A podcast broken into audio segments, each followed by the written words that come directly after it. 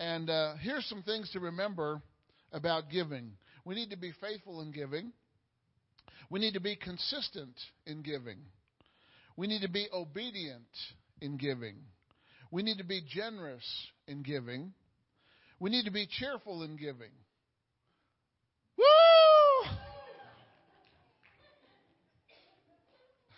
Didn't expect that, did you?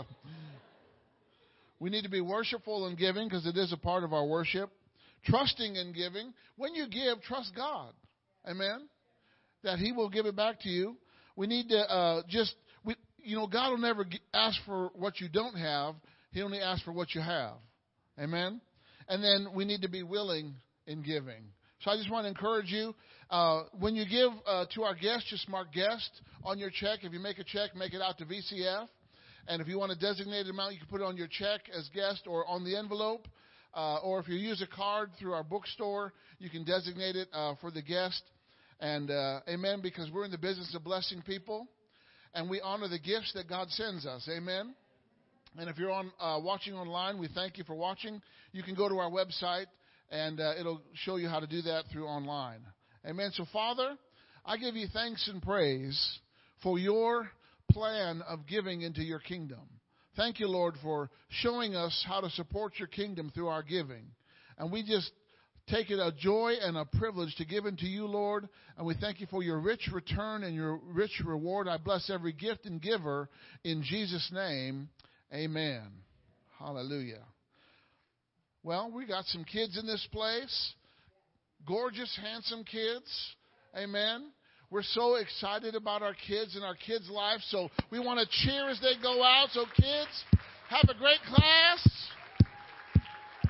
Experience the power of God, the blessing of God.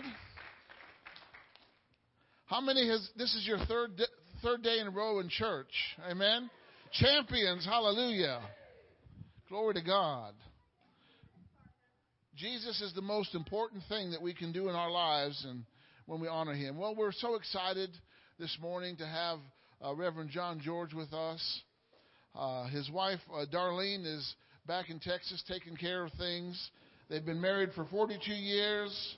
They have uh, two married adult children, seven grandchildren, all faithfully serving the Lord. Uh, he's very influential in uh, building up churches and ministries. They've pastored for over 20 years.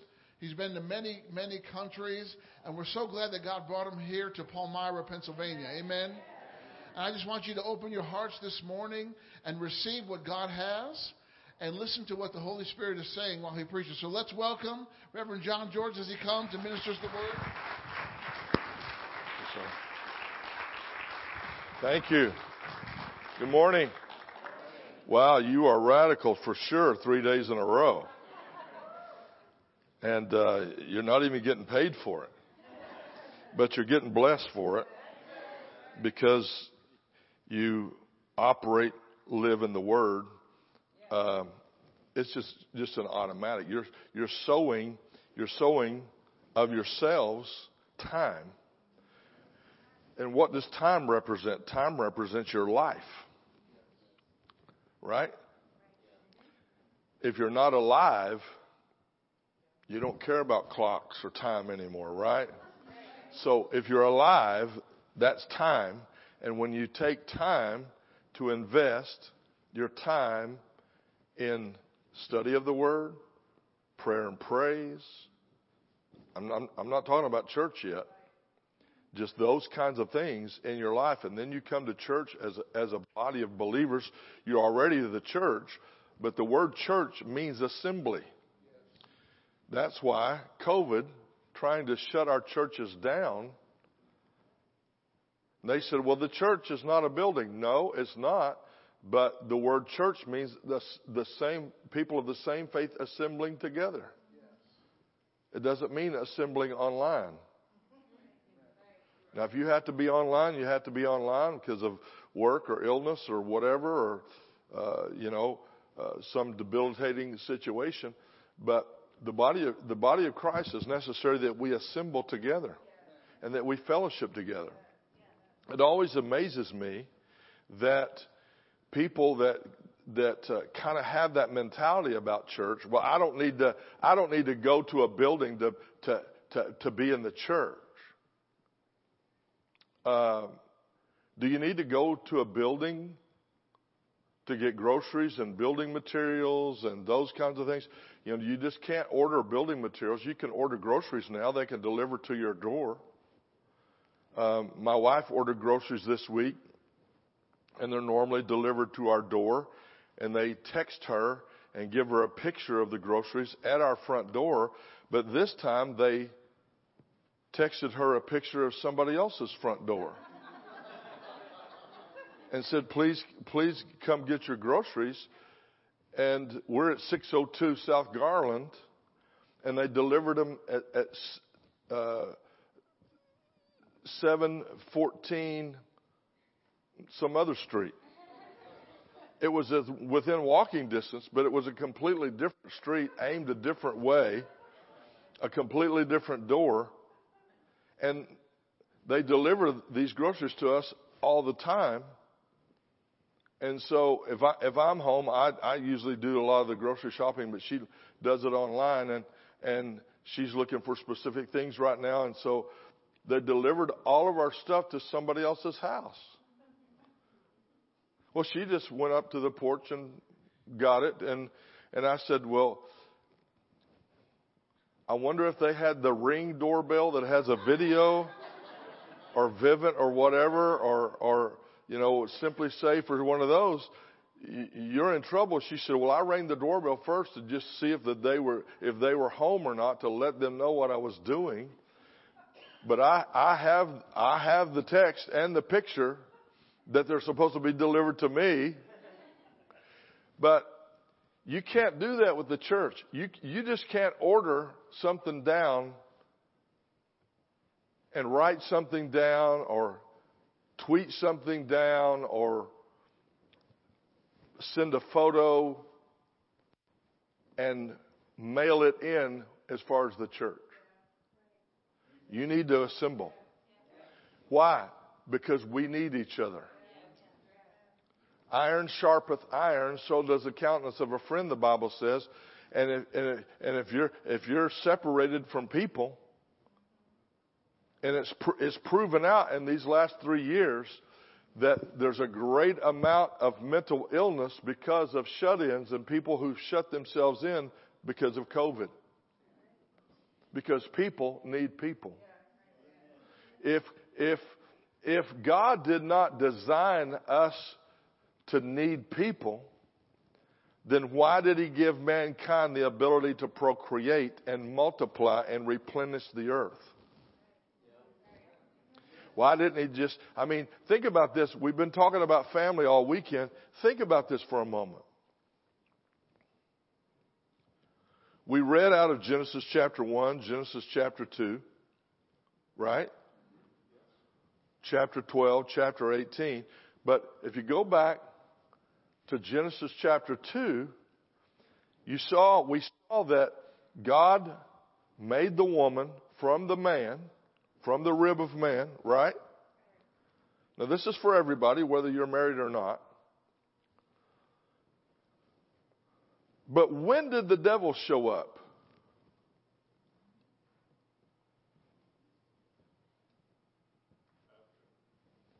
After there was a male and female. After God had consummated the marriage covenant. Could, could the devil have shown up when it was just Adam? Certainly. Or as an old friend used to say, Satanly. Anybody remember Curly of the Three Stooges? Satanly. Satanly. You young people, you have to Google that, but every time I say certainly, I think of Curly. So, the devil could have attacked Adam. But what did he do? He attacked the family. He attacked the marriage. Why? Because he does not want the marriage covenant. Why? Because the Bible says one can put a thousand to flight, two can put ten thousand to flight. A marriage is not twice as strong spiritually. A marriage is ten times as strong spiritually. That's why he's attacking marriage today. All right, no extra charge for that. So, for you coming to church like you are three times this week, at least, some of you more, more than that, that's, that's a big commitment, and God will reward you for that. Amen? But you have to do something with what you heard and what you learned. Amen? This is called formidable faith for the last days. Formidable means strong, it means powerful. what is formidable faith? It's intimidating to the enemy. It's Bible faith. It's Jesus kind of faith. And the Lord gave me this message in 21 for the purpose of warning people if you think COVID is bad, you ain't seen nothing yet. Because greater than COVID is coming. COVID was minor compared to what's coming. And they shut down the whole world for COVID unnecessarily. They didn't shut down Walmart, Lowe's, Home Depot. Come on. But they tried to shut down the church. We were the only church of 76 churches in our town that did not shut down.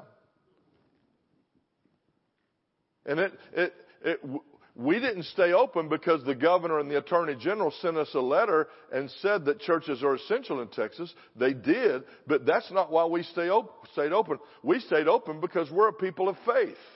We're not a people of fear. We're not a, we're not a people. No, yeah, we're practical. But nobody got sick in our church. Nobody died. Nobody went to the hospital. Nobody was in any any any uh, uh, health stress whatsoever. And we got we got ridiculed for it. We got we got hate mail. We got all kinds of stuff on face on our Facebook page, uh, on our, our ministry Facebook page. You're killing people. Blah blah blah blah blah blah blah blah blah. First of all, these people have just not followed the science. Imagine that. Everybody would say follow the science, but when you follow the science, because they're following the narrative, they're not following the science. They're lied to, tattooed a Ricky dude. They're getting ripped off. And what did they shut down for? Some of our churches in our town still have not reopened. I want you to write something down. Text it to yourself, put it in your notes, electronics. When the Lord woke me up on February 13th, 2020, I believe I shared this here last year, but I, some of you weren't here, and I just want to remind you of it anyway. He woke me up with these words, sinister plot. And it's February 13th. There was no COVID death in America till the third week of March. So I wasn't thinking COVID. Nobody was thinking COVID on February 13th. You know what I was thinking? Did I miss Valentine's Day? That's what I was thinking. Because the guys, you know, if you miss Valentine's Day with all the reminders we have, we are dead meat. Commercials, ads, and, and entire things at the store. I mean, they block your way into the store. I mean, you can't miss flowers and cards and, you know, all kinds of stuff. I mean, gifts and candy. If you miss Valentine's Day, you're extra special kind of dense. You know, they don't remind you of your wife's birthday or, or your anniversary, but man, they remind you big time for Valentine's Day. So that's what I thought. And as soon as I realized, well, that's not till tomorrow. Wow, I was relieved. But there was still this heaviness in my heart from hearing sinister plot. And it took me about two, three weeks to get to the bottom of it, praying it out. The Lord gave me scripture for it. He said, uh, it says in Corinthians that we being not ignorant of Satan's devices, and I looked up that scripture. That's the scripture that came to me. I looked up that scripture. That's in Corinthians. 1 Corinthians chapter 9, I believe. And it talks about, in the Greek, it uses, in a Greek dictionary, it uses the word sinister for devices, Satan's devices, his sinister devices. You see, sinister is an extra level of evil. We've all heard of the mafia, right? We've heard of, you know, those kinds of things. Not all mafia members were considered sinister, but certain ones were. Babyface Nelson, Al Capone. They were, they were categorized as sinister, extra level of evil, right? Well, the devil is an extra level of evil. And I said, okay, Lord, what is this sinister plot? Is against me, my marriage, my family, our ministry? And he gave me three things, the sinister plot. Again, I'm not even thinking COVID. The first one is the only one I want to talk about the church. And I said, There's a sinister plot against the church. And he said, Yes. The enemy is working overtime to shut the church down, to shut the church up.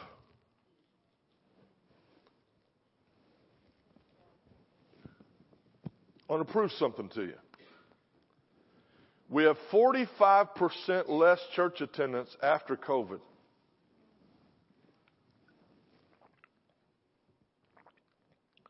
Forty-five percent. That's the average. But let me give you let me give you a couple of numbers here. Now I posted all this on social media, so you know, hindsight's twenty twenty, but I posted all this on social media at the time, talking about what the Lord told me about the church, the assault against the church. Last year, I got these stats off the internet, so it must be true. No, it's, it's actually from Pew Research, PEW, which is not a Christian organization. On March 1st, 2020, write that down, March 1st, 3 1 20. 3 1 20. And under that, or beside that, write 256K, 256K, or 256,000. On March 1st, 2020, before we ever have a COVID death in America, we had 256,000 Jesus, evan, Jesus preaching evangelical churches in the United States. 256. Under that, 3122. March 1st, 2022. Don't have the figure for 23 yet. It'll come out. I'll get it. Under that or next to that, however you, however you made your outline. 155K.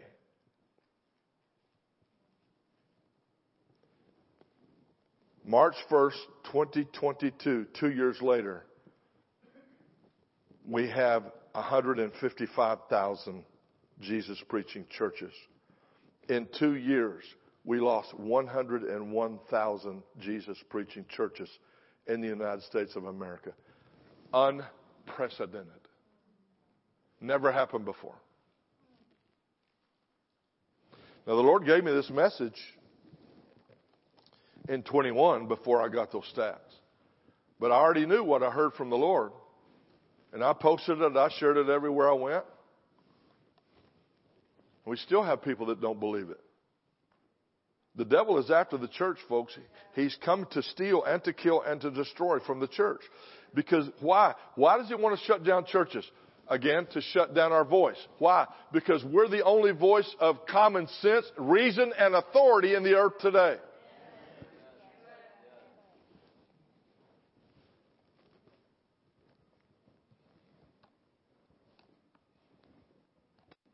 We've lost common sense, reason, and authority in our nation, even in our churches.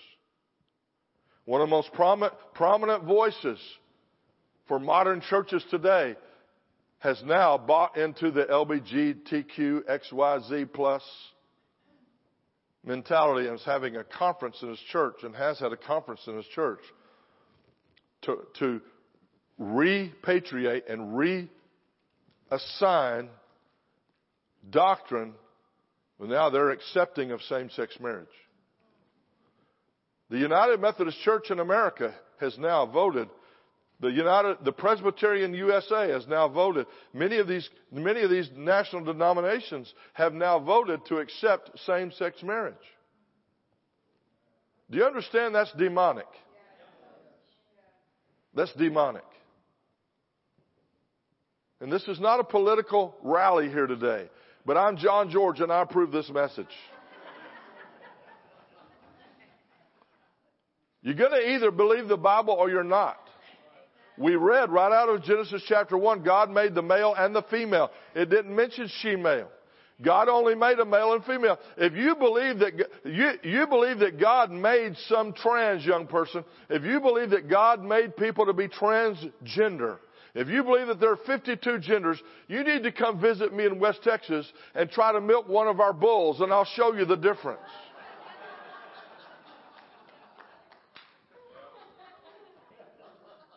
You better have on a, a major protection suit. You better, better have Kevlar on everywhere and an oxygen tank because you're going to be kicked into outer space.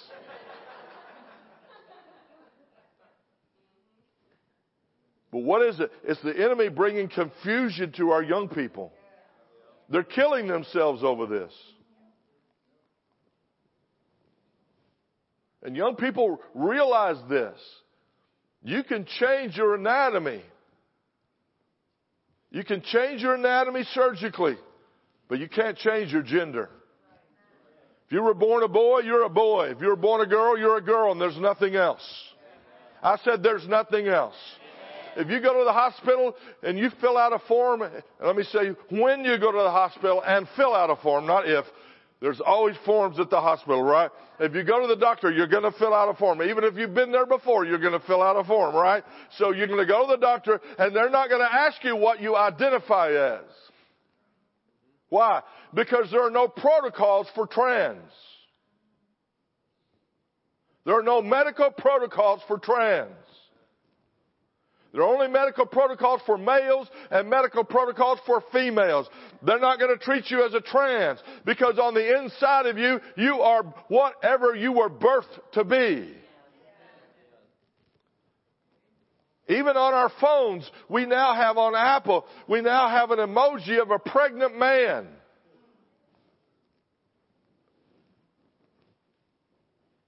Men cannot be impregnated Men cannot birth babies.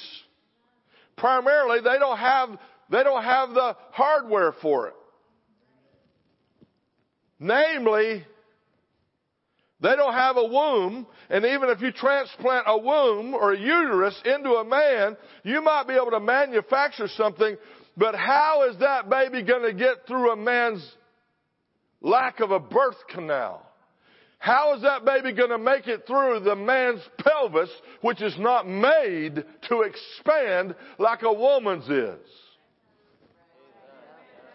I don't know. It's just simple biology. Anybody learn biology in junior high? It's just simple biology. Men's and women's pelvises are different. You're not, you, you can't squeeze a baby's head and shoulders through a man's pelvis. No extra charge for that anatomy class. We better, we better have formidable faith. We better have Bible kind of faith in these last days. Our children are going to get ransacked and run over and steamrolled if we don't. Somebody over here like to have this? Right at the back, ma'am. Sir, can I, can you help me at the back? Give that, give it to that lady at the very back on the left. Thank you. This is called the language of faith. Why is the language of faith so important? I don't know. Maybe you need to learn something besides, Lord, can you give me that thingamajig that goes on the watch me call it? That's the last words you want to hear at the dentist office, isn't it? Huh? or in surgery. In other words, every area of our lives, there's vernacular we must learn. There's terminology that you need to know if you're going to be successful at your job. Why, why, why would we think it's any different with God? Well, if God, if God wants me healed, He knows where I live. If God wants me blessed, He knows where I have my bank account. That's like saying when your banker sees your account go low, he's just going to fill it up.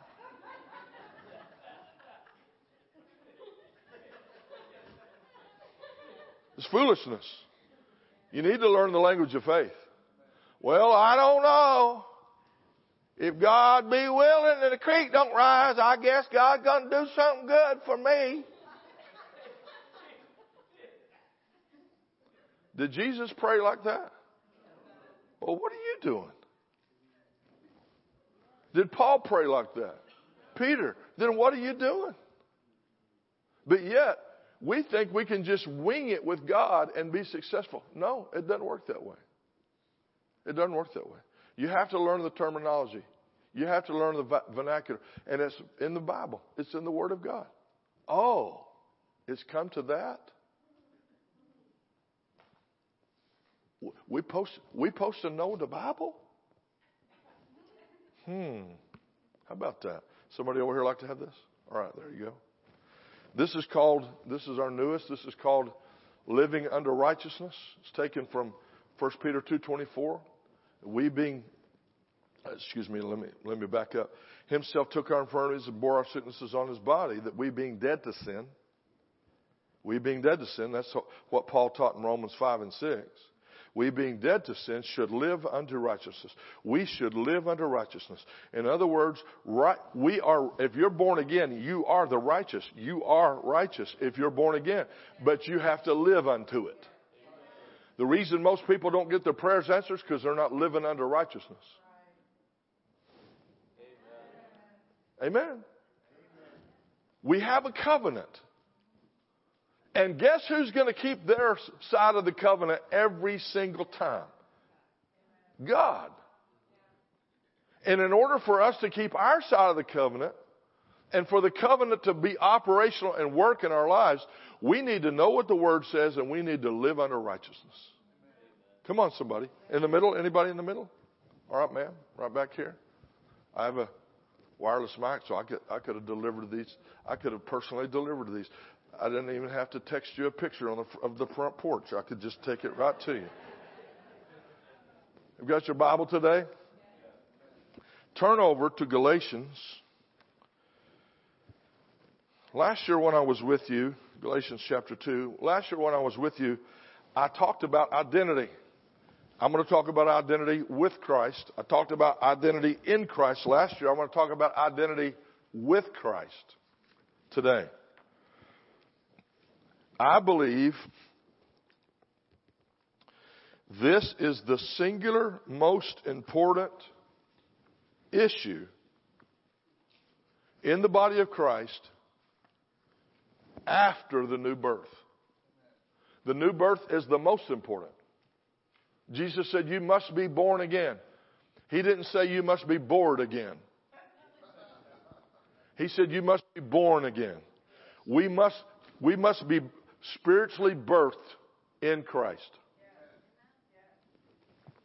Amen? We cannot get to heaven without that. We cannot enter the kingdom of God without that. We have to be born again. And in these last days, the enemy knows very well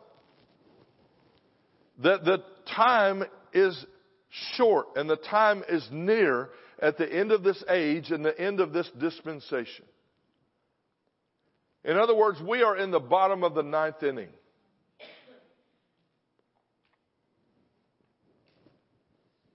The bottom of the ninth inning. We will not win and overcome by remaining in the dugout. We will not win and overcome by never getting up to bat. We will not win and overcome if we don't practice our faith. Amen?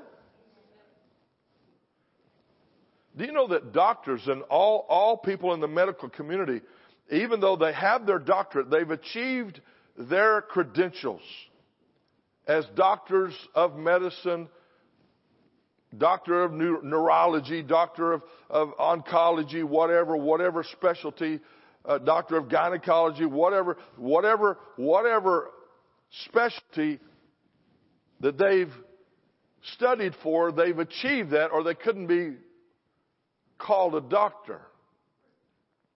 But do you know that even doctors have to have continuing education?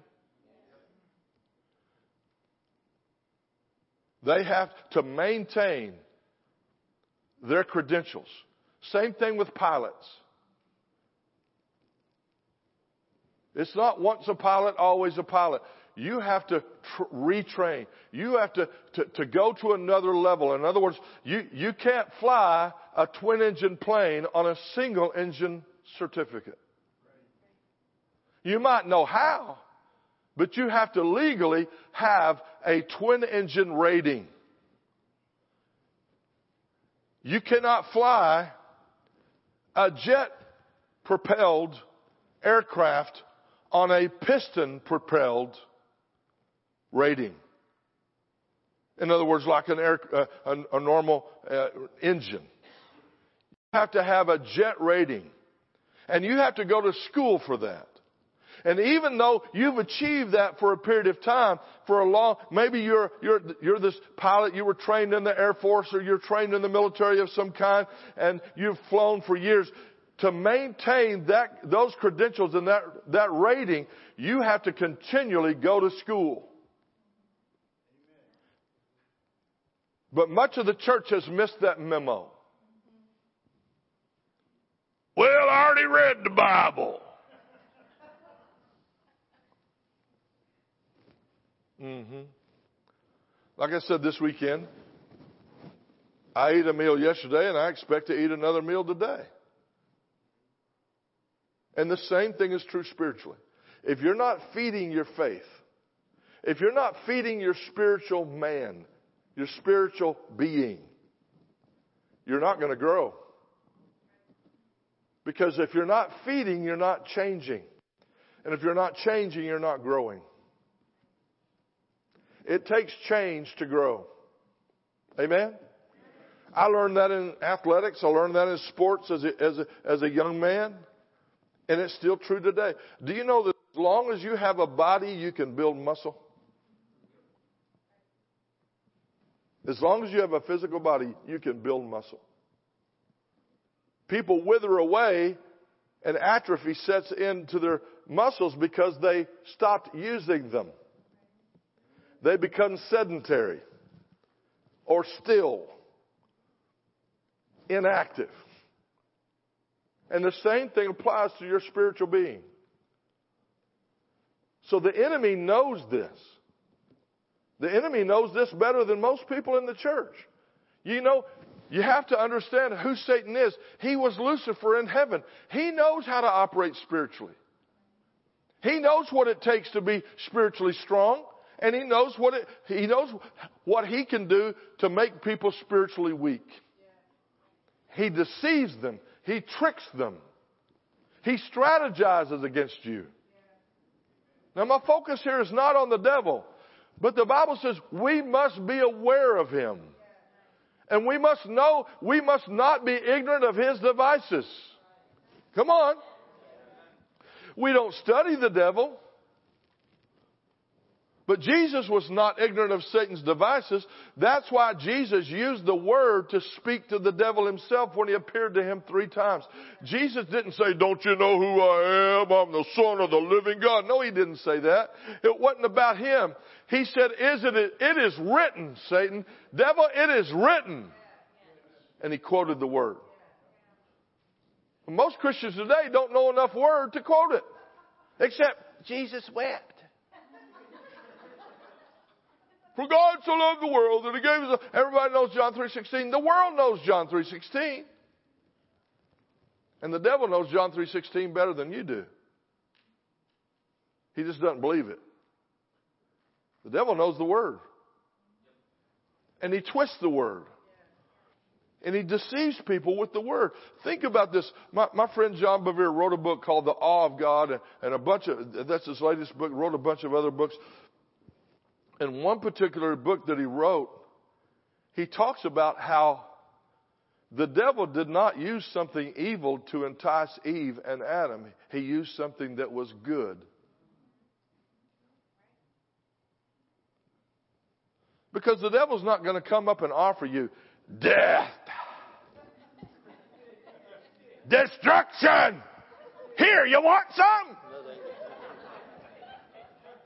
He's not going to offer that. It's not enticing.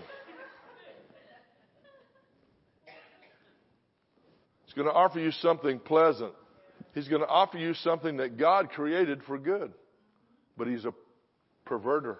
He's going to pervert. He's going to corrupt what God created for good. You see, the devil is not a creator. He's a pervert. He perverts what God created. So, you can choose whatever you want to do. You have, you have free moral agency. God, the greatest gift that God gave mankind was the power of choice. I set before you this day life, death, blessing, cursing. And then the greatest hint in the Bible choose life. So we have the power of choice. We can choose, we can choose death or we can choose life. I, I'd rather choose life. Well, those are the two huge categories. Under the life category would be blessing, favor, wisdom, healing, right? Peace, joy. Under the death category would be sickness and disease and lack and poverty and fear. And the, these categories are massive. And that's what he was re- referring to. I set before you this day life, death, blessing, cursing. In other words, all these categories are under life and death. They are the major categories. And we choose every single day. It wasn't just the day you got born again that you chose life. You choose life or death, blessing or cursing every single day with every single thought that you think and every word that you speak. You're choosing life or death. And I made this mistake with my children when they were young. We were having a morning devotion before I, I carpool, them to school. I picked up another family and then in the afternoons that family would take, pick up our kids and bring them back to us. But in the mornings, I took them all the way across Tulsa, Jerusalem. And um, my wife had fixed them breakfast. They'd already brushed their toothpaste, like I told you over the weekend. That's what my son said when he was little, so I still use that. So they're ready to go. They got all their stuff. They got their their their, their backpacks and stuff ready to go to school. My daughter's uh, four and a half years older than our son, and and so, you know, he he's younger, and we're sitting there. I'm sitting there on the on the ottoman. They're on the love seat. I've got their attention. And I said, You can be anything you want to be. That sounds so good. And immediately I felt sick. I didn't eat breakfast. I felt sick. So I said, let's pray. So I got up and I walked around the living room.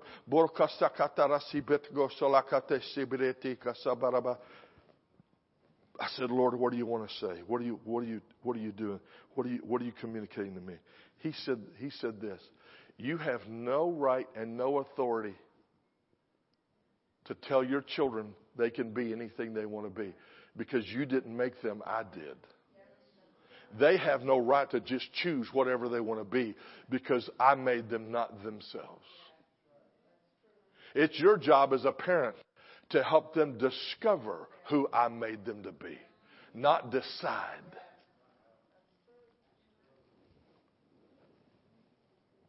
I get chills right now saying that, thinking about that, because that's what I had that morning. And it changed my whole mentality. See, that sounded really good. You could be anything you want to be. You know, join the army. You know, you know, be all you can be. No, no, no, no, no, no, no, no, no, no. God made you to be something. Do you think God was just churning out copies up there in heaven in the spirit realm? Huh? Just hitting copy, copy, copy, copy, copy. No, you're an original. You're an original. Just think about all the billions of people that have ever lived and are living now. We're upwards of 8 billion people living on planet Earth right now, and billions have, have died and gone before us, and not one of us had the same fingerprint. You're not a copy, you're an original. You don't have the same DNA of anybody else. Yeah, you have similar if you're related in family, but very little. Not the, you're, you're, you, even twins are not identical DNA. No, you're a unique. You, you are a complete original. But yet, we're pressured, we're pressured to swim around in the ocean of mediocrity. And the enemy knows this, and that's why he is, that's why he has set forth on this assault against all humanity, all of God's creation. He set forth this assault to belittle you, to devalue you as a copy. What's the use? What's the big deal? I'm just like everybody else. No, you're not. No, you're not.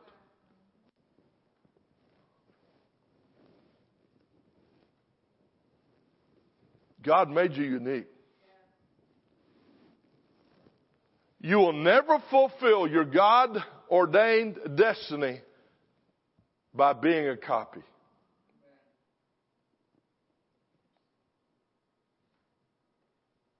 And today we have so many voices, images. Pastor Doug mentioned this earlier about voices. The songs we've been singing are all about these, these kinds of things. They didn't know what I was going to speak on today. I didn't know what they were going to sing. But the Holy Ghost did. We sing songs about who we are in Christ and what we have and who we truly are. What God has given us. What He's made us to be. The statements that have been made from here and up there are exactly what I'm talking about. You see, these things are under satanic assault. These principles are under satanic assault to re-identify and reconstitute what God made you to be. To bring confusion to your life. Who, who would have ever thought that the timeless truths that have spawned generations of civilization around the world are now under assault. Who God is.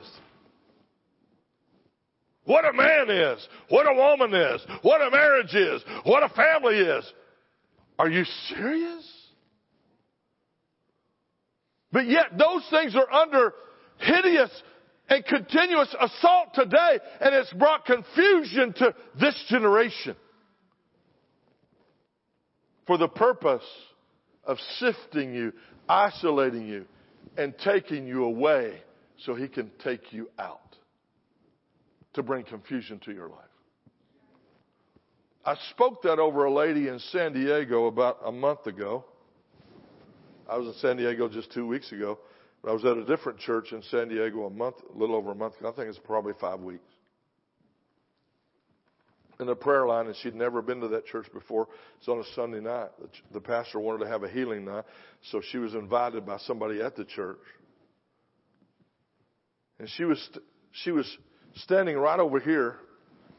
Is three sections just like this. So th- this, this section was kind of angled in. The, the wing sections were angled in. And so I prayed for, there were, there were two people there. I think she was the third one. Her name is Norma. That's my mom's name, so I remember her name well. And there was a whole line of people all the way across. I said, y'all stay here. When I pray for everybody, I'm going to come back. And I, kn- I knew the Lord wanted to say something to somebody there. I, I wasn't exactly sure who it was. And so I prayed for everybody, and then I came back. And the Lord gave me some words of knowledge over a couple of those people. And the, the third one was Norma. And I said, I don't recognize you. you. I go to this church two times a year. I don't recognize you. Are you part of this church? She said, No. I said, Well, do you, do you believe in the word of the Lord? And she said, Well, yes. I said, Well, the Lord wants to say something to you. So just lift your hands up and, and thank Him. And she did. I took one of her hands with both of my hands and I said, Norma, the enemy is trying to sift you and separate you and isolate you to steal, kill, and destroy from your life. That's the only way he can do it.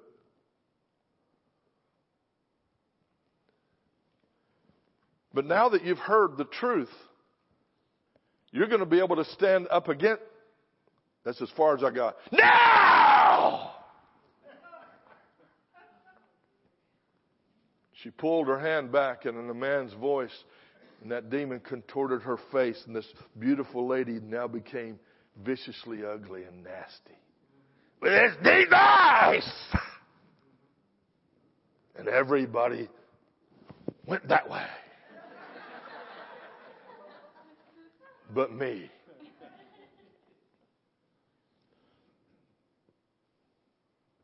I said, Devil, shut up. I'm talking to Norma.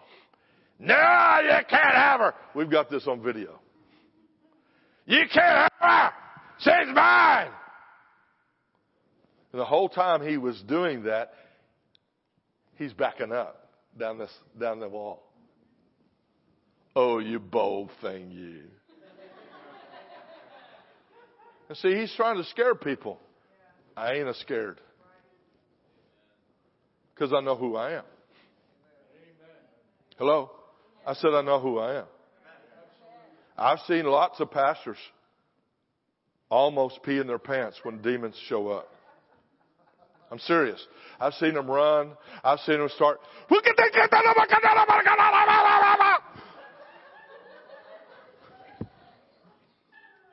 When you, when you pray in tongues, you're not praying to devils. You're praying to God. Hello? And it's a prayer language. You, you, you, don't shut the devil up by pointing at him and, and doing Uzi tongues.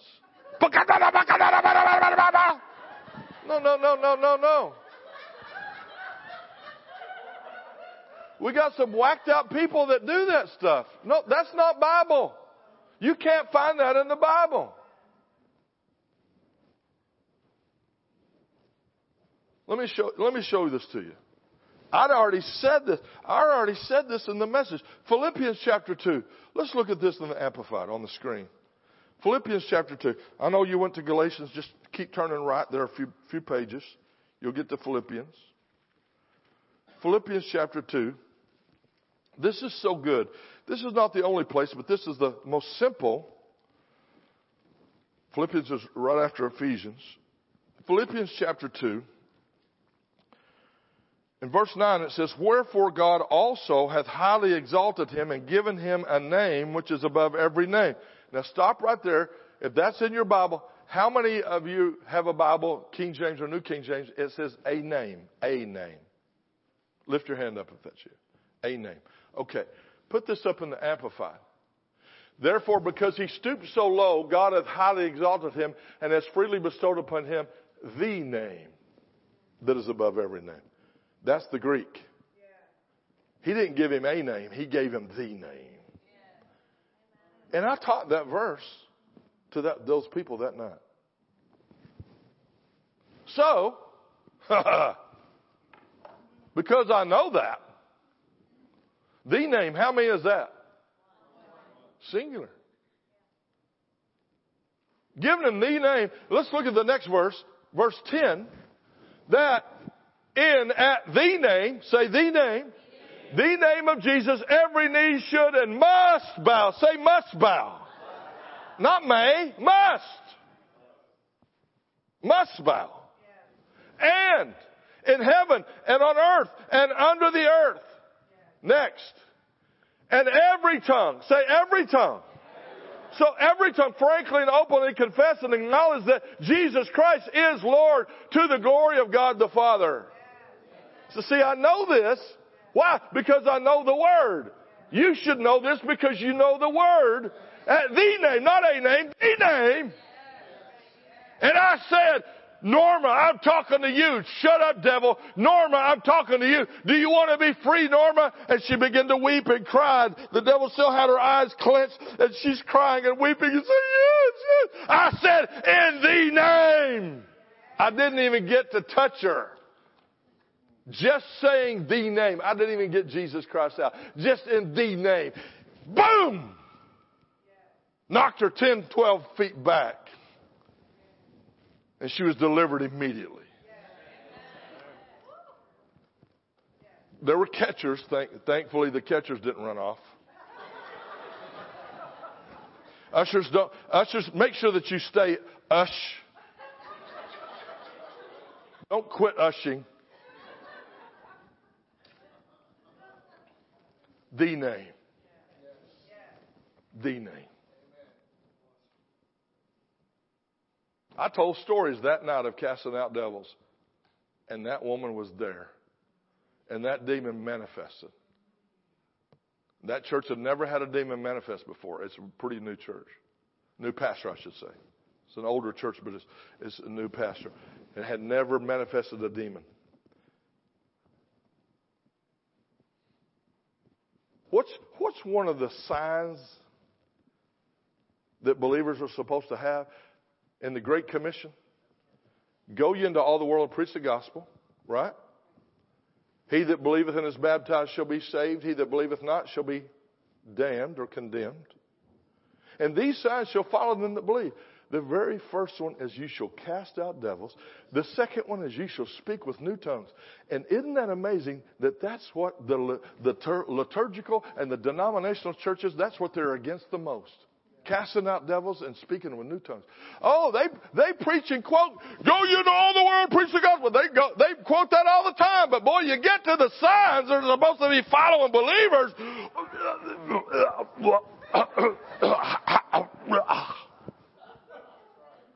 Bunch of sissies? It doesn't say signs that follow preachers. It says signs that follow believers. You don't have to fear any devil. Devils fear you. You don't have to fear any devil. And if I had, if I had to, I would have slapped that devil out of her. I would have had the spirit of Norval Hayes on me. He slapped a lot of people. But I didn't need to. Just saying the name, the name. See, the devil knows the, the name. He knows who you're talking about when you say the name, the name, the name. Say the name. The name! It's the name of Jesus. We don't have to fear. We don't have to fear. I've had that happen in so many environments and so many situations and places, and uh, and it and it's pretty much the same everywhere. It's the same. It's been the same overseas. It's been the same in, in the United States. It's been the same in the Northeast, the, the Northwest, the, the, the Midwest, the Southeast, the Southwest, the, uh, the, the Southeast. It's been the same. These, these demons try to manifest in people's lives because they're ignorant. They're ignorant. So the devil's trying to reconstitute, re identify who these proven entities are, who God is. You know what? If you didn't make it, you don't get to identify it. You have no legal authority to give a name to something that you didn't make, that you didn't create. Right? My youngest grandson, I may have told this story last year. His name is Quincy. He's, he's now four, but when he, when he was three, you know, well, still to this day, I'm going to see them next week or this coming week, and and and they're the, my youngest grandkids out of seven, and man, they love Jesus and they love Papa John because Papa John doesn't come to their house empty-handed. I come bearing gifts just like God does, and so they know I'm coming. You know, the parents don't tell them days ahead of time because they won't sleep, but but because uh, uh, I'm talking about the parents won't sleep because the kids keep asking, when's Papa John coming? When Papa, is he, he, is he going to play tunnels with us? Because I play tunnels with them. I create a tunnel, a new tunnel every time I go there. And, and we have a lot of fun and, and different stuff. And we, we, we do these things But when I pull in the driveway, their home was just up, up above on this lot.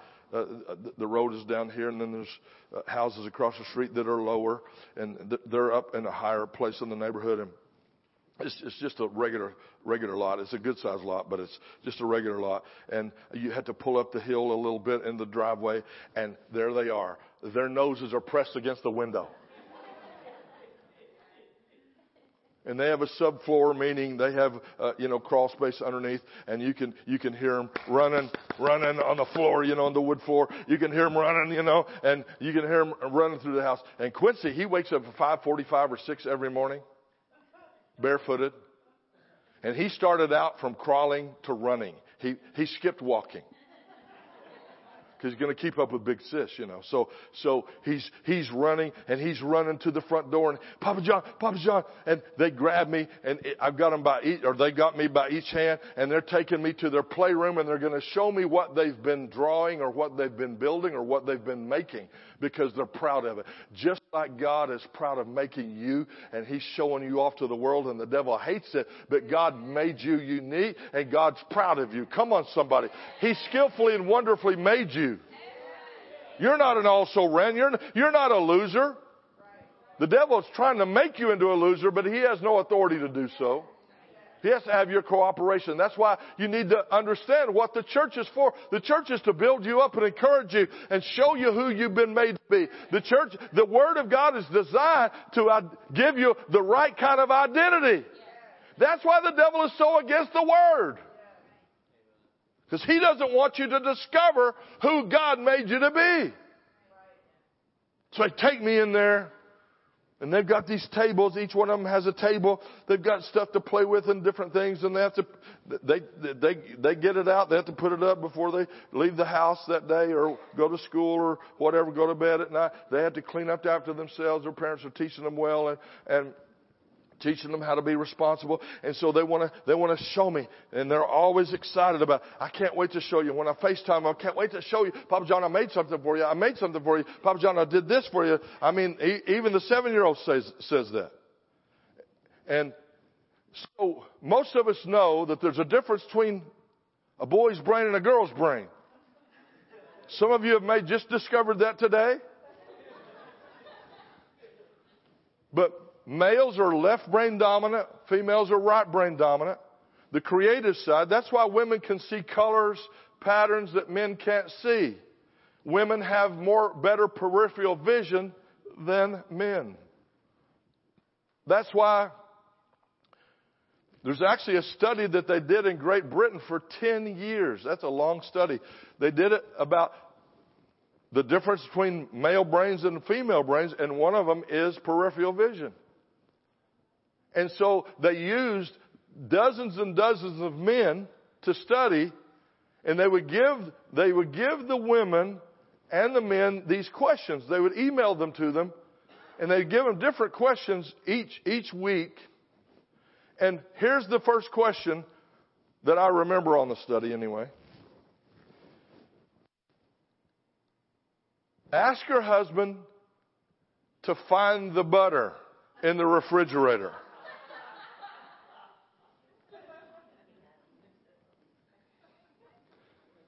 So he leaves the table. He goes to the fridge to find the butter. And she hears from the kitchen, we must be out of butter. I don't see butter anywhere. And she tells him exactly where the butter is. Oh, there it is. Now your marriage is probably not like that. Anyway. But what, this is what they found out because men have less peripheral vision, men will open the refrigerator door and they'll primarily just see what's right in front of their eyes.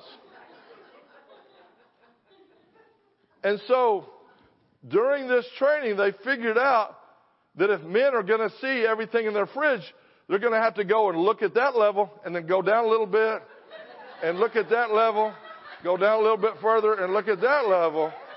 The woman can open the fridge and see everything in the fridge. In the front, the sides, the back. That's a true, that's a true study. That's not a poll, that's a really a study.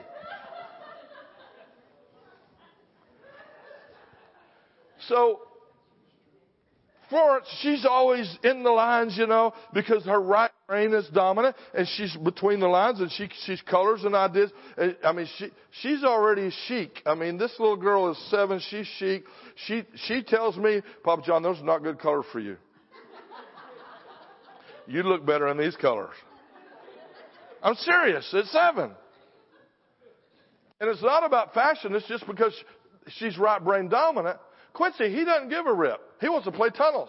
That's the first thing he asked me. Are we going to play tunnels? Are we going to play tunnels? Are we going to play tunnels? He's one track minded. And that, that's what men are. Linear thinkers They're one track minded.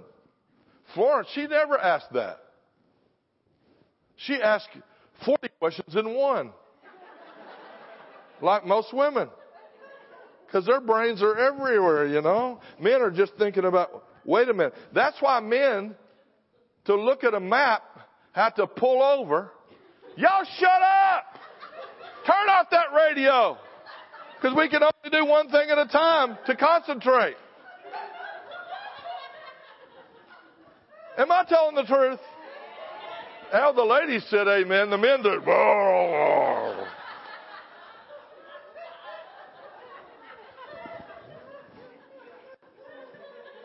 So Quincy takes me in there and he's, he's just, you know, all over the place. Why? Because his right side of his brain hasn't fully developed yet as a three year old. And it's also part of the anatomy and studying this and looking at the anatomy. Even that right side of the brain hasn't triggered anything in his hands yet on how to stay in the lines. So he's just doing this big thing, you know.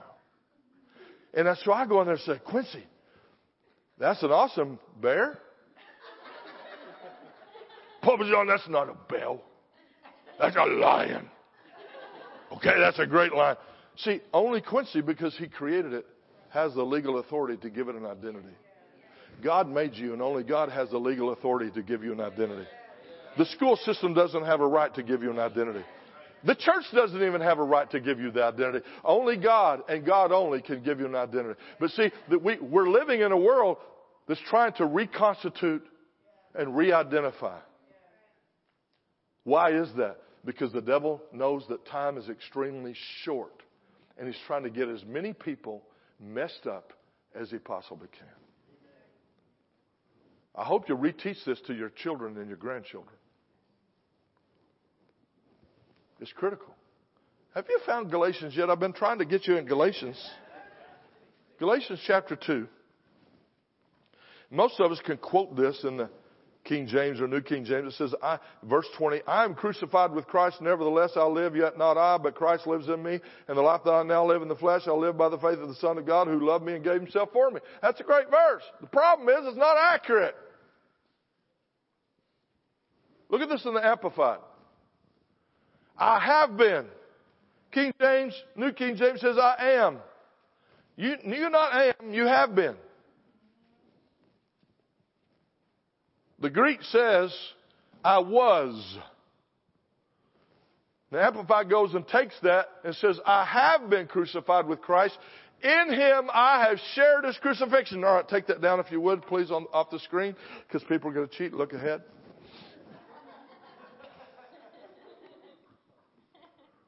I have been. And in him I have shared in his crucifixion.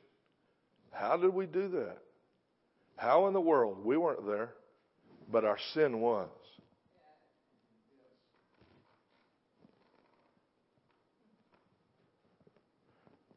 Second Corinthians chapter 5 verse 21 says, He who knew no sin was made to be sin. It wasn't Jesus' sin that put him on the cross. It was my sin. It was your sin. Are you getting this? Now here, here's where we miss it, see, because these are fundamental things. These are basic things. You, you want to get out of the kiddie pool and get in the deeper water? Anybody ready? Take your floaties off. Come on. That's where most churches are, not yours, but most churches they just they swim around with floaties.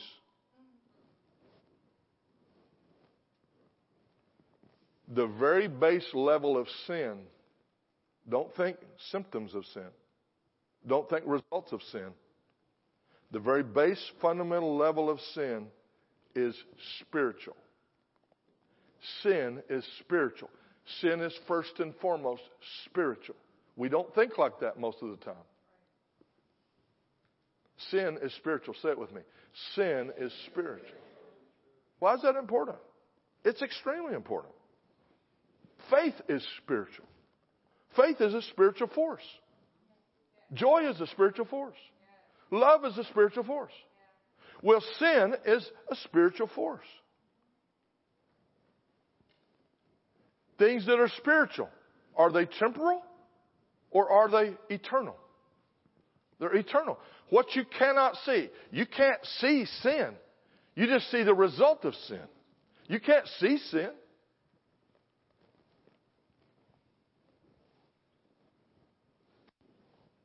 A person that's a sinner and not born again, you wouldn't know, in most cases, that they were a sinner until they opened their mouth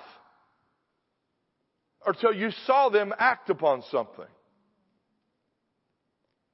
They put words or action to something, then you can see, you can hear. They're a sinner. But you wouldn't know, just the general population, you wouldn't know who's a sinner and who's a saint. Why? Because it's spiritual first and foremost.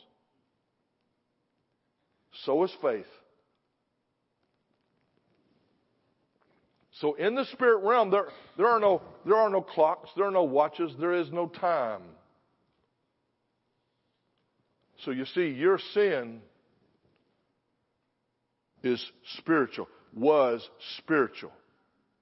And God put that on Jesus on the cross. Because he knew you were going to be a sinner. He knew, he knew you were going to be birthed into the sin nature. Right? See, see, eh, no, nobody drowned. Nobody drowned in the deep end there, did you? See, that's, that's how we, we need to be thinking this when we're reading the Word. We need to be thinking more deeply. Like I said, like I said uh, uh, Friday night, this is not a church where you have to check your brain at the door and keep it in your car. You can bring your brain on in. You can really think. You need to think. You need to process these things and get them so established down deep inside of you and renew your mind to it that you'll never be moved off of it. You know why people run from demons when they manifest? It's because they don't know these things. They're not settled in them who they are. And so, woo, Spook. It's spooky. That's why the devil, this is his month of spooky. And he introduces all this trash. I mean, you can't watch television. You can't listen to the radio. You can't drive through Hershey, PA without seeing some spook thing being advertised. You can't drive through the neighborhoods of Palmyra, Palmyra without seeing spook decorations. And that's true all over the nation. It didn't used to be like this. People decorate for spook night. In Detroit, they call it Devil's Night. That's why they've burned most of the t- city down. They call it Devil's Night. No, that's what it is. Anton LaVey, the head of the Satanist church, is on record as saying, thanks to all Christians that have made Satan's night so popular. That's pretty sad, isn't it? So here we are. Let's look at this in the uh, Galatians 2:20 in the Passion translation. Did you guys get that? If you didn't, I can just quote it. There it is, the TPT. Thank you, guys. My old identity. Say my old identity. Now, what is your old identity? Who you used to be before Christ? Before you were before you were born again. Again, not born again, born again. Your old identity has been co-crucified with Messiah and no longer lives. Isn't that a good way to say it? Co-crucified. We were crucified with him. We shared, it says in the Greek, we just read in, in the Amplified, we shared in his crucifixion. We co, were co-crucified, our old man, with Messiah, say with Christ, and it said earlier with Christ. That's why I'm talking about our, this time, our identity with Christ and not just in Christ, our identity with Christ. So, it says, and no, and, um, and, and our old man, our old identity no longer lives. Say that with me. My old identity no, no longer lives. My sin nature is dead. Well, if your sin nature is dead, and it is, think through this. If your sin nature is dead, does it have any authority in your life? No. Certainly not. Yet, pastors, myself, I've been doing this 45 years. Since 1978, I've been in full time ministry. I even have socks that old. Thank God I don't have underwear that old, but I have socks that old. But we come into contact with people that are still messed up from family members that have been dead for decades. True? Well, they, they did this to me and they did that to me. And, and I'll ask people, well, well I, I, I didn't know so and so still alive. Oh, they're not. They've been dead 25 years. But what they said to me still hurts my feelings.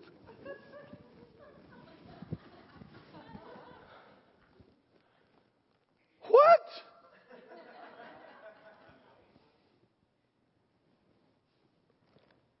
Drive through cemeteries and people are out there walking through the cemetery, reminiscing.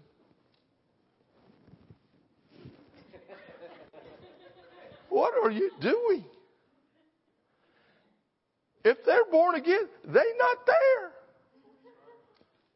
I don't visit my relatives' graves. Why? Because they're not there. Well, I need to just go talk to them. They're not there.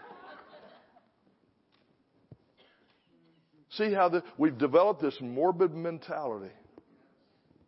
A lot, of, a lot of it comes through Catholicism because every year there's a Day of the Dead. And I've been to Latin America where they have the Day of the Dead. It is a holiday.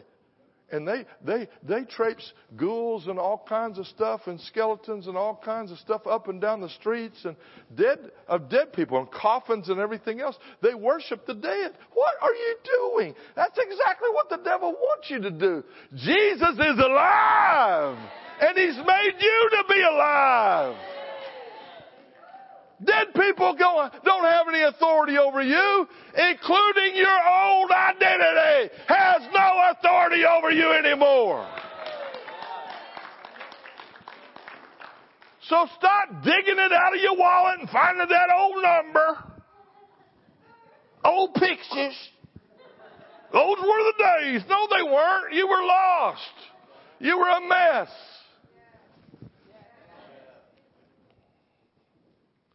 Wow, it's amazing what, the habits we get into. So it goes on and says, For the nails of his cross crucified me with him, and now, say, and now, all right, next screen, please. And now the essence of this new life is no longer mine, for the anointed one lives his life through me. We live in union as one, and my life is empowered by him.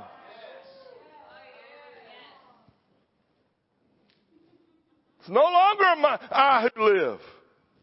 Isn't that what we just read in Galatians 2.20 in the regular version, in the, in the, in the King James, the New King James, and then the Amplified? It's no longer I who live. So why are you so offended? It's not your life anymore. It's Him. Well, brother, I just don't know about that. That's because you don't know who you are.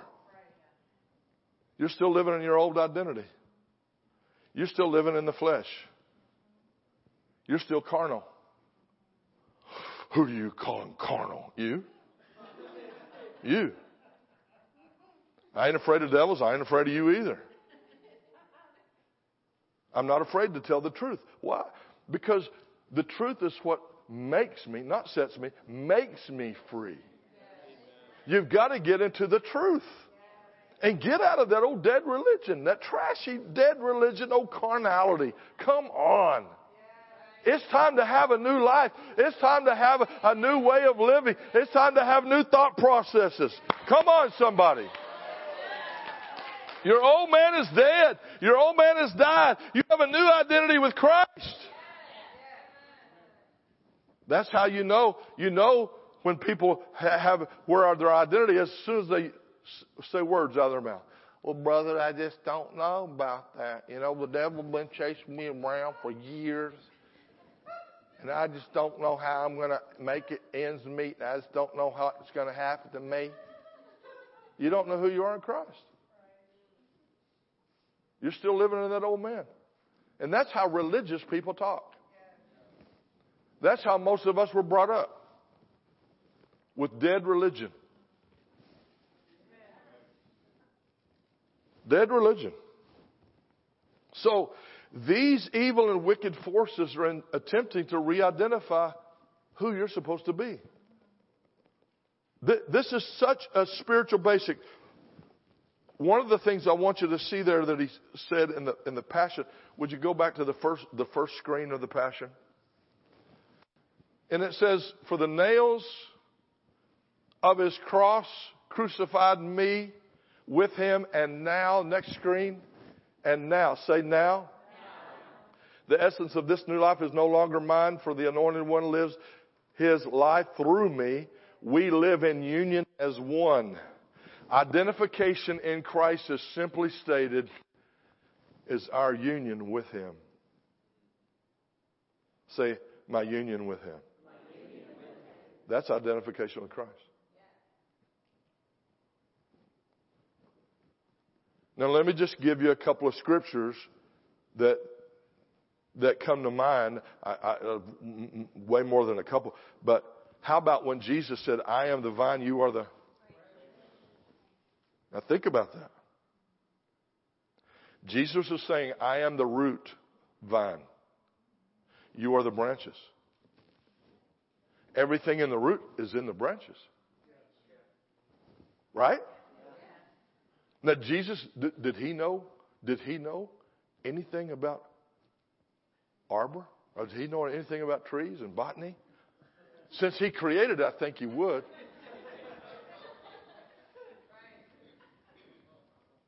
He knows the difference.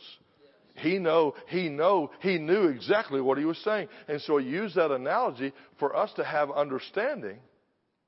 Everything that's in him is now in us. When we're born again, everything that's in him is now in us. Is, is there sickness in him? Is there fear in him? Is there torment in him? Is there oppression in him? Is Jesus depressed? Even with his, even with his family members, he's not depressed. Even with us as his brothers and sisters, younger brothers and sisters, he's not depressed. Man. Well, what are you doing participating in all that mess? It has no authority in your life. So everything that's in Him is now in me. Say that with me. Everything that's in Him is now in me. Say it again. Everything that's in Christ is now in me. Who do you think you are? I'm a son of the living God. That's who I am. I'm a, I'm a, I'm a co-laborer with Jesus Christ. I'm an heir of the Father, an heir of the kingdom, and a co-laborer. I reign with Him in Christ Jesus. That's who I am. That's what the New Testament says I am. You gotta get past Jesus wept. You got to get past the Gospels and into the epistles to find out who you are. The, the Gospels show who Jesus is. And that's why the enemy doesn't want you to get into the epistles because that shows you who the church has become and what Jesus made the church to become. That's why your religious, fleshy, flaky, funky friends say to you, well, that's done, done away with, brother, sister. That's no longer current. You're going to have to rip a lot of your Bible out. You're going to have to tear a lot of it out.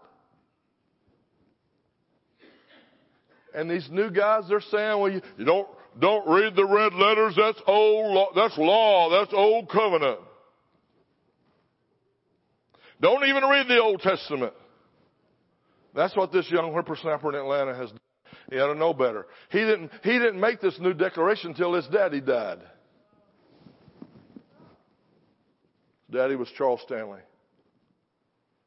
His daddy had it right. Even though he's died in the world Baptist, he was still a godly man. He had, he had basic understanding of our redemption. His son has taken it a whole new way and it's all whacked out. It's just foolishness. When a, when a guy says, in the last three years, a guy says three major things, three major things. This latest one is the fourth one. That don't read the red letters. He said that the church would be great if it weren't for the Bible. Last year, not Charles, his son. Last year he said, the Bible is the Achilles heel of the church. So what am I doing? I'm naming a false prophet. Andy Stanley. Now he's come out with this recent mentality that we need to be accepting and approving of gay marriage. And just recently had a conference about it. Even the Baptists are freaked out about that. But he said a lot of other whacked out things. And I don't mind naming names when they're false prophets. His dad was not a false prophet. Andy, Stan- Andy Stanley is. Charles Stanley was a godly man. I have a good friend that has spent time with spent time with Charles Stanley, speaking to his staff, etc., etc. He was a godly man, character man. He had some hiccups in his life. His wife divorced him. All kinds of stuff happened, but he, he got a lot of false false uh, accusations, and that's that's what happens when when you're when you're that big. You're a target. They start writing books against you. They wrote books against Brother Hagin. They've written books against Kenneth Copeland and, and, and Joyce Meyer and these different people. And I've, th- these are people I've spent private time with and they are clean as a whistle. They are slick. They are clean. They're not corrupt. They're godly. They're humble people. Oral Roberts, humble man. That's why God can use these people with signs, wonders, and miracles because they've kept themselves pure. I could name some other people that have fallen that weren't pure. They were corrupt. And the Lord told me to remove myself from, I could name some names, that, that's not my point today. Remove yourself from them and have no, no other association with them ever again. And he told me that in 1994.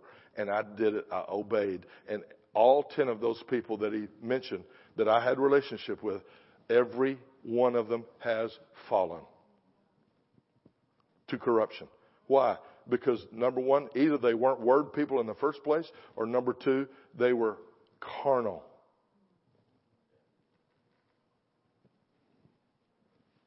That's why I get on social media and I address dirty preachers.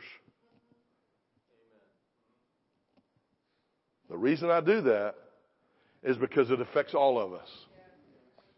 If you have a dirty insurance agent, does it affect the whole insurance agent, the whole insurance industry? No. If, if you have a bad mechanic, does it, does it affect all mechanics worldwide? No. But when you have a dirty preacher, they paint us all with the same brush.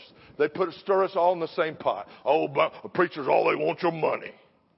They live corrupt, blah, blah, blah. They live dirty life. No, we don't. No, we don't. Most of us don't. And that's why I address dirty preachers. They need to clean up their act. And I get it, I get attacked for that. The reason I say attacked is because I get attacked more than once. So, so let's wind this down. And, and let me just say this while I'm at it regarding wrong things in the pulpit,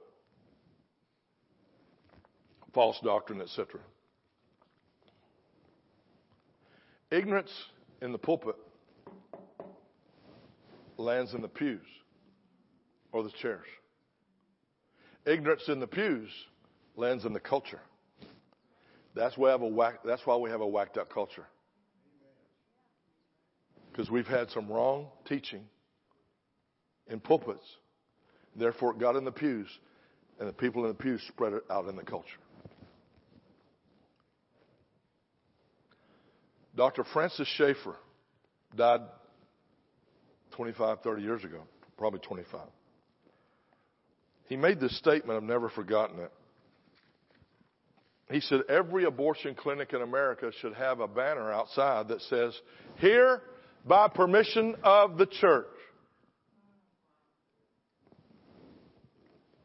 In other words, the church should have such influence that they not even consider abortion.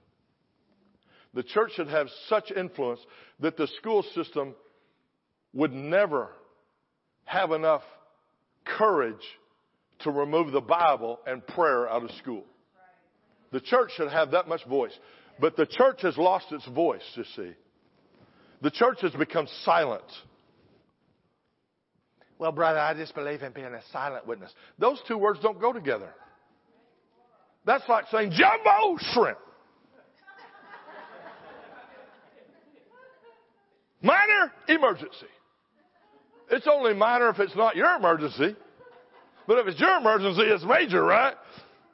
So those are words that don't go together. Carnal Christian. Those words don't go together. So we, we've, we've thought about, well, I'm just going to be a silent witness. That's impossible scripturally. He said, Go you into all the world and preach the gospel. Preach the gospel. Preach the gospel. Is that silent? The Bible, the Bible says in the New Testament, how, how, can, how can they hear if there's not a preacher? Isn't that what the Bible says? So we can't be silent. We've been silent too long. Come on, somebody. I was buried with Christ. I suffered with Christ. And I'm made alive with Christ. Come on, somebody. And I'm seated together with Christ in heavenly places. I'm not just hanging down here dangling, you know, looking for, oh, oh, Jesus, come quickly, come and get me. No, no. I'm occupying. I'm overcoming. I'm winning. I'm exercising my authority. That's what we're all supposed to be doing.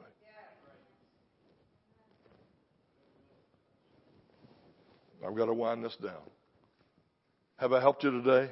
Yes. Just turn to one more scripture, Romans chapter 8, verse 29. Romans chapter 8, verse 29.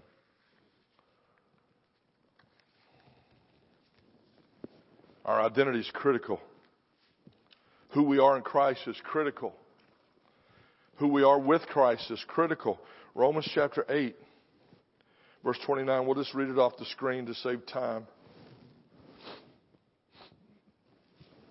The Amplified says, For those whom he foreknew, he knew you, see, beforehand. He knew you before you were you. He knew you before there was even a planet. Why? Because the, you were created spiritually first. You are a spirit being. You don't have a spirit, you are spirit. You were first of all created in the spirit. So he knew you, he foreknew you, and of whom he was aware and loved beforehand. He was aware of you, he knew you in advance, and he loved you anyway. How cool is that? He loved you anyway.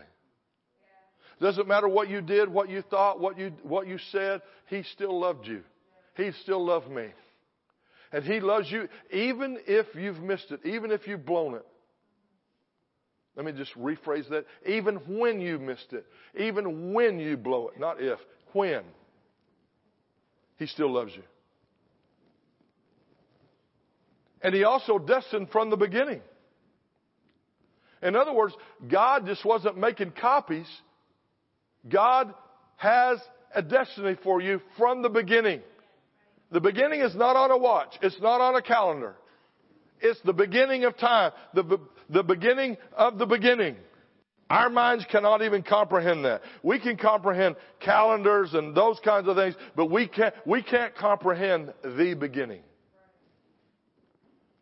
I don't even know when we get to heaven that we'll, we'll be able to understand that. It's, it's just too complex.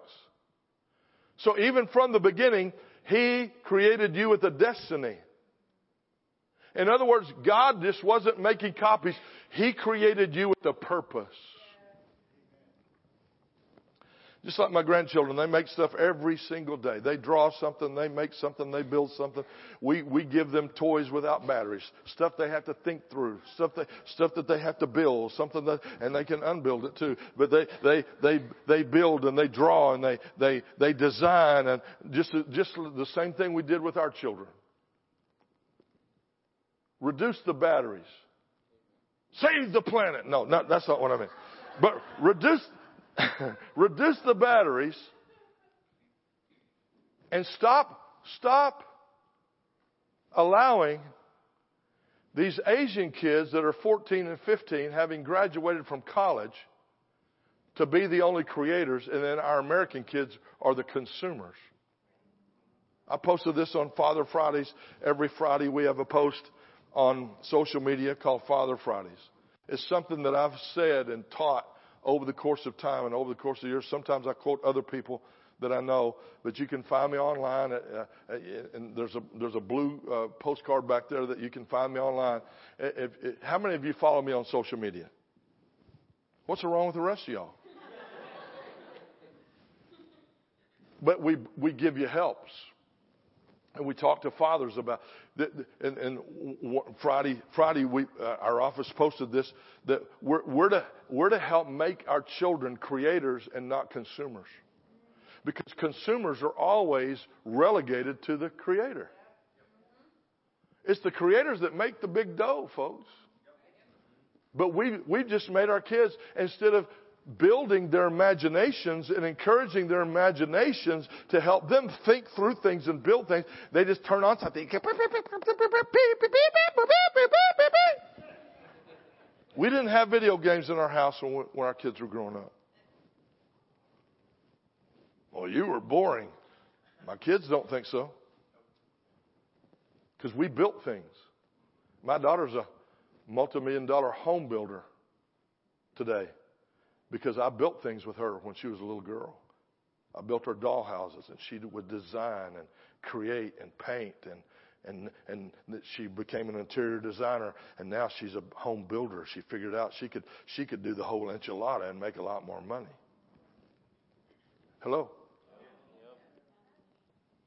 At 18, she was managing five five condominium complexes as a property manager at age 18. No degree. She graduated a year and a half early from high school before she was 17. Not because we're special, but because God made her into a creator. God made us all to procreate. We're not supposed to be just chasing what somebody else creates all the time. Now, I didn't say go out and build your own car tonight, you know, and do, do this. No, it doesn't start there. It, it starts with let's reduce our batteries, let's reduce our screens. Let's use the greatest computer ever devised, and that's the human brain. Because the human brain doesn't start doing this every few minutes. It doesn't have to buffer. Huh? You know what I'm talking about?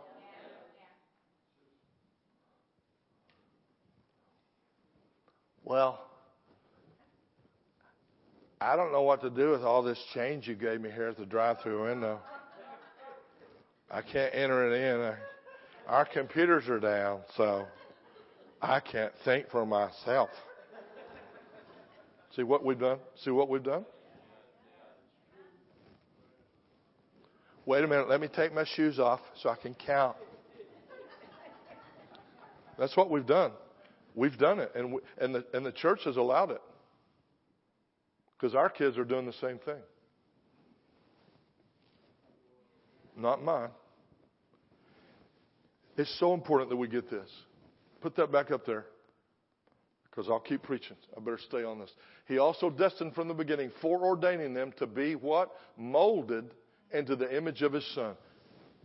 God, before the foundation of the world, destined and designed us to be molded in the image of Christ, not the image of the world. But yet, our lives are full with things trying to mold us, pressure us, force us, pigeonhole us, stereotype us. Isn't that true? You be this and you be that. And no, no, you can't do that. Don't think for yourself. You just need to follow along. Just be a good sheeple.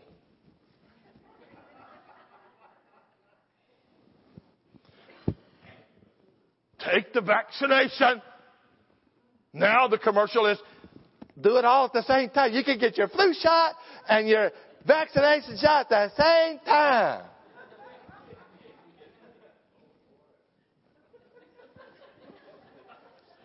I don't have time to go there. I shouldn't have even opened that can of worms. So, that he might become the firstborn among many brethren. Jesus is the first one born again. He's the first one raised to new life out of the pit. He was raised up and then only then could he go into the, into the, into the Abraham's bosom and preach to the captives, preach to the, preach to the Old Testament saints that were held there. Only then could he witness to them and preach a salvation message to them. And they all got born again. And then they all, on the way to heaven, stopped off on the dirt ball and walked around and they were seen by hundreds and hundreds of people. Moses and Aaron and Abraham, all these people, woo!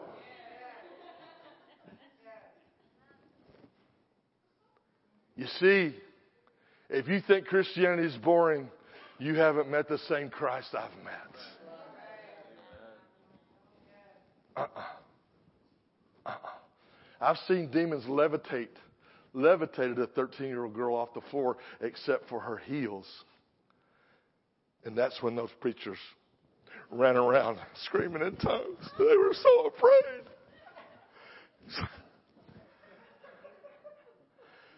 What are you doing? Don't you know? Don't you know?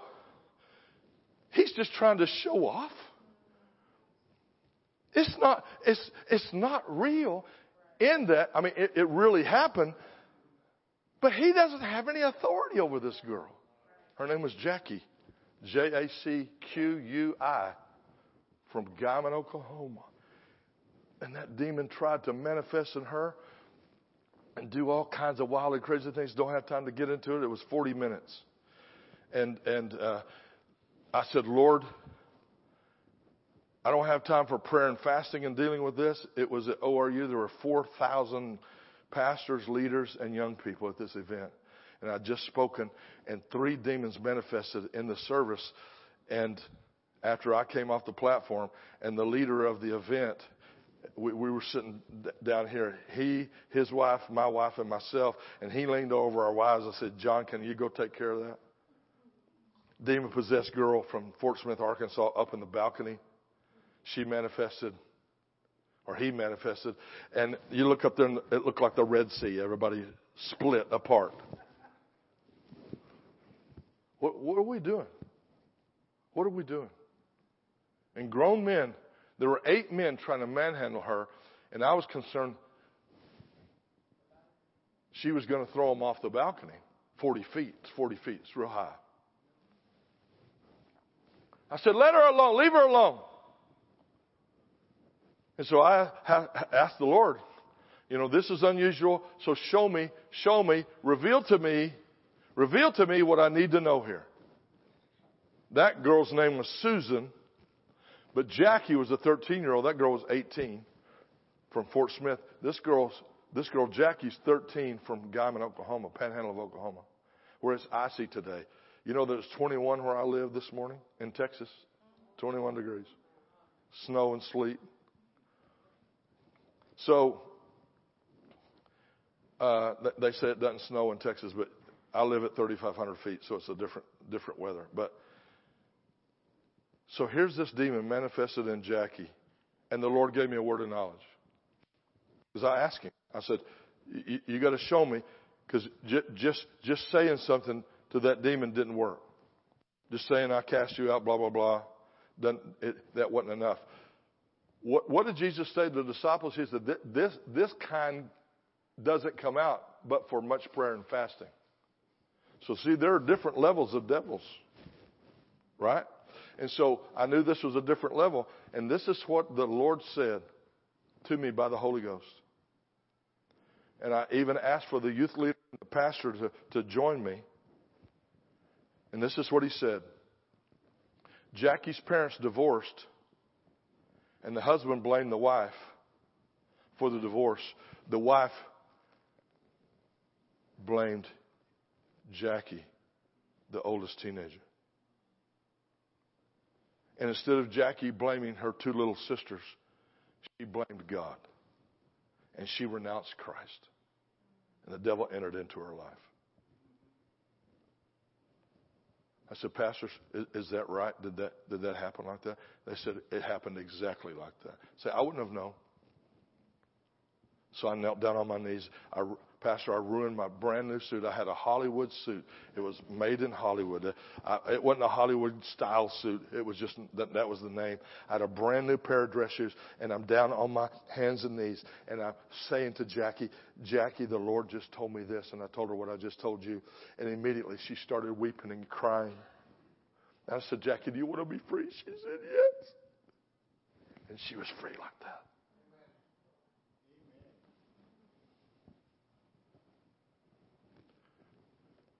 Well, you're a preacher.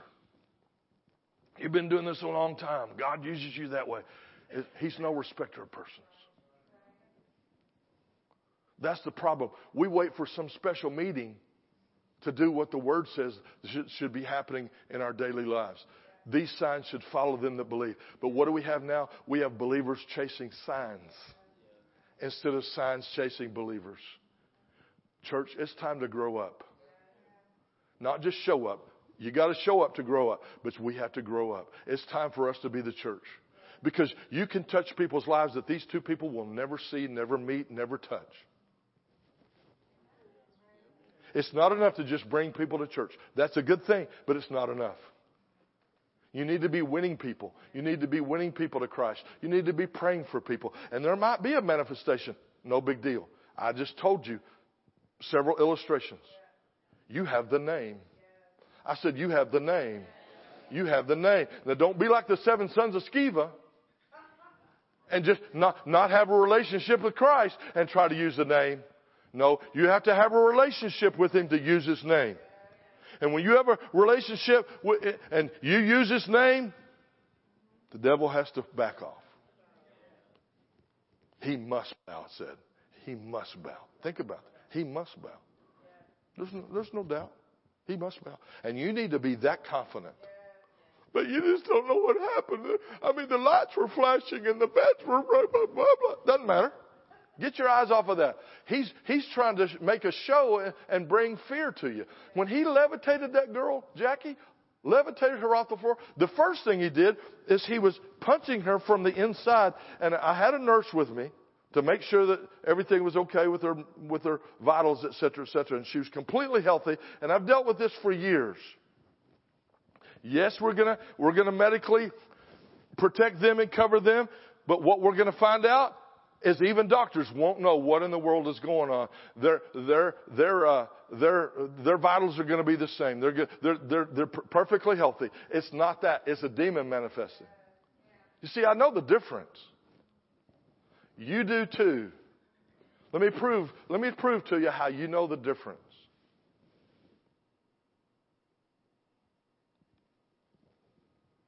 They're showing these movies. The Pope's Exorcists. And they're advertising these kinds of movies.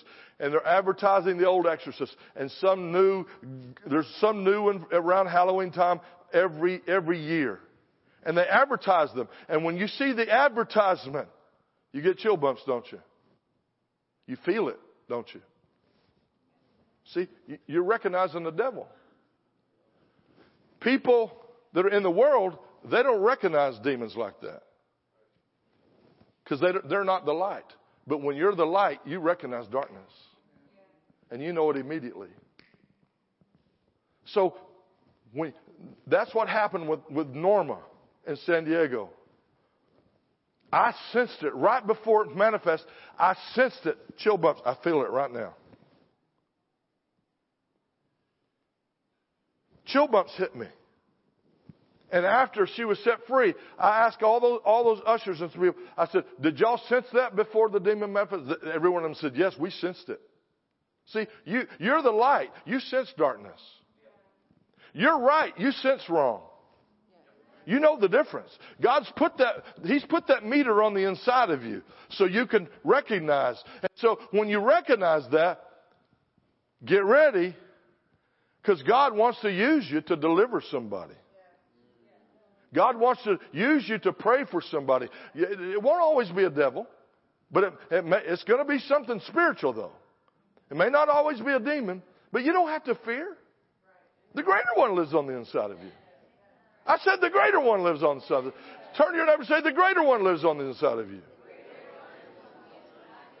So we win. We win.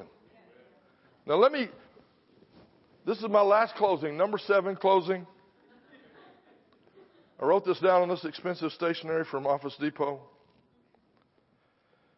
As believers, our core identity no longer is rooted in earthly identities. It's not rooted in gender, race, ethnicity. It's not rooted in the fleshly cultures and the attitudes of our culture. Our identity is not rooted in language, and I'm not talking about French or German or English or Spanish. I'm talking about just the talk of the talk of, this, of the culture. It's not rooted in that. It's no longer rooted in the socio-economic status that we once held, or maybe we still live in it. It's not rooted in the belief systems of the world. It's not rooted in other group IDs. But as believers, our core identity is now found in a unique ethnos a new people group, the body of Christ, the church. Come on, somebody. The Jesus culture, scriptural beliefs, the language of faith, the attitude of love. That's who we are now. And anything else is less. Don't settle for less. That's how you recognize the wrong identities it's, it's, it's in the culture. It's the spirit of the world. And you can sense it. You can hear it. By the way, when I, when I left Pastors yesterday, before I drove back, I stopped off at Sheetz. I didn't buy any linens or anything. I just bought some soda. And remember I talked about those 15 million 19 to 34 year old boys able bodied young men that are still living at home? I met one. And the reason I met him, I was at the fountain and I was filling up my, my cup with Diet Coke and I hear, Ma! Ma!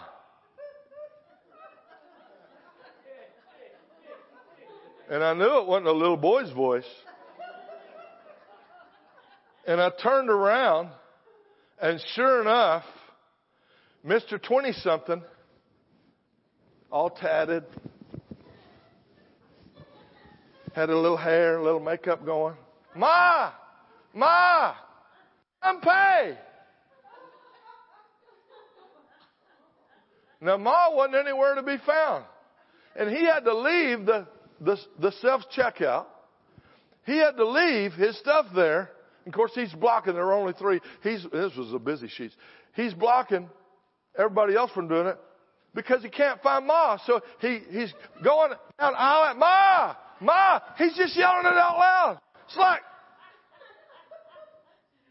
he, he didn't have any retardation. He didn't have any brain, brain problems. He was just somebody who hadn't been parented. And we've got a whole generation of those. And they're walking in that spirit and that attitude and here's the problem many of them are professional students and they get a degree in teaching and they want to come and teach your kids. Or they'll want to dress up as a girl and read some story or do some dance in front of your little, your little preschooler. They won't let us pastors come and read the Bible at the library, but they'll let these perverts. Folks, we need to rise up against this. We need to use our voices. I said, we need to use our voices. Amen. Some of you, some of you need to run for school board. Some of you need to run for mayor, maybe. You need to, you need to hold these offices. It has to be spirit led. Don't just do it in the natural. But so, some of you, why not? Why not you? Why, why not you get the corner office? Why not you get the million dollar idea? Why not you? You're the church. You're son or daughter of the living God. Why not you? Don't settle for less. Now you don't cheat your way in. You don't, you don't, you don't politic your way in like the world does. You don't kiss honey on your, on the way in like the world does. You do what's right. And this is something we've taught our children and now our grandchildren. They know this and every single one of them are abiding by this. I told you my Marine grandson who's in harm's way, who's being deployed, was already in Asia, but now he's being deployed to the Middle East. He's already a sergeant and he just turned 21 years old. And he's only been in a year and a half. But we taught our kids, if you will learn to obey, if you will work hard, if you will follow instructions, and you will honor those in authority around you. Now where does that start? It starts at your house. It starts when they're little kids. Come on. It doesn't start when they're teenagers or young men or young women. It starts when they're small. Come on. Come on, parents. Let's parent. Let's be a parent. Let's actually parent an adult. In other words, be an adult and parent. We, we, we have a severe deficiency of this. But if you will actually do that, you will climb the ladder of increase and favor and wisdom and promotion. So our son started out as a barista. In two weeks, he's the assistant manager. In three weeks, he's the manager of four stores. Well, that's a whole lot better pay than the barista. Now that wasn't his career, but he needed that. He needed a quick job because uh, his other job they they kind of removed that position, and and he needed a he needed a job. He couldn't just volunteer for that anymore. Actually, he was assistant basketball coach at Rhema, but they canceled the basketball program. They they could no longer uh, pay him, so he needed a job right now because he had rent due, et cetera, et cetera, car payment, insurance, those kinds of things. So he had to get a job, and God promoted him just like that.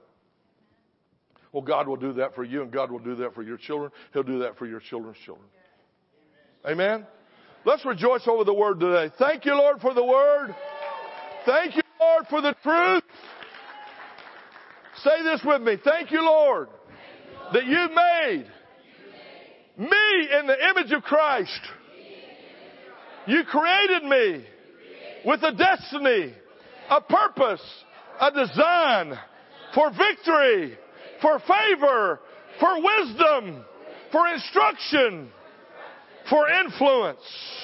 I thank you, Lord, that I go to a church that teaches me who I am in Christ. Therefore, I choose to become very quickly who I already am. In Jesus' name. Give him a shout of praise.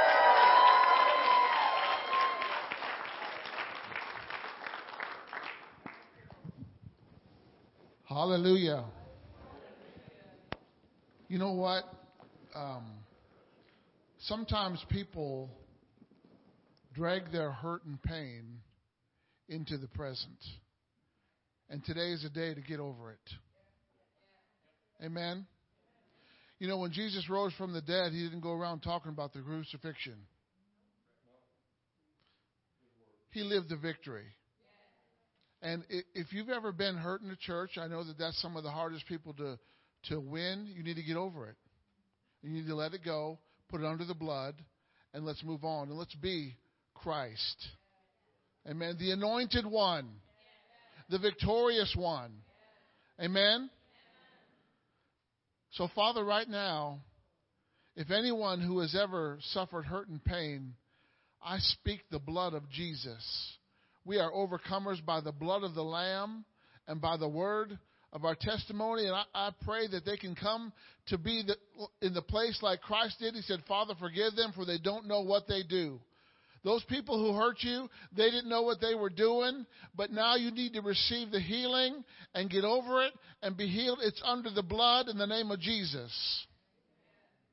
Amen? And today's a new day. Today's a new opportunity. Amen. You've been challenged and encouraged to grow up. Let's grow up. Let's put on the big boy, big girl pants. Amen. And let's let's walk like Christ. You know, he showed us how to live a victorious life. You know, he prepared 33 and 30, 30 years for a three and a half year ministry. And he lived a perfect life. He showed us how to live a victorious, successful life. Amen. Hallelujah. Lord, we just give you thanks and praise for this word.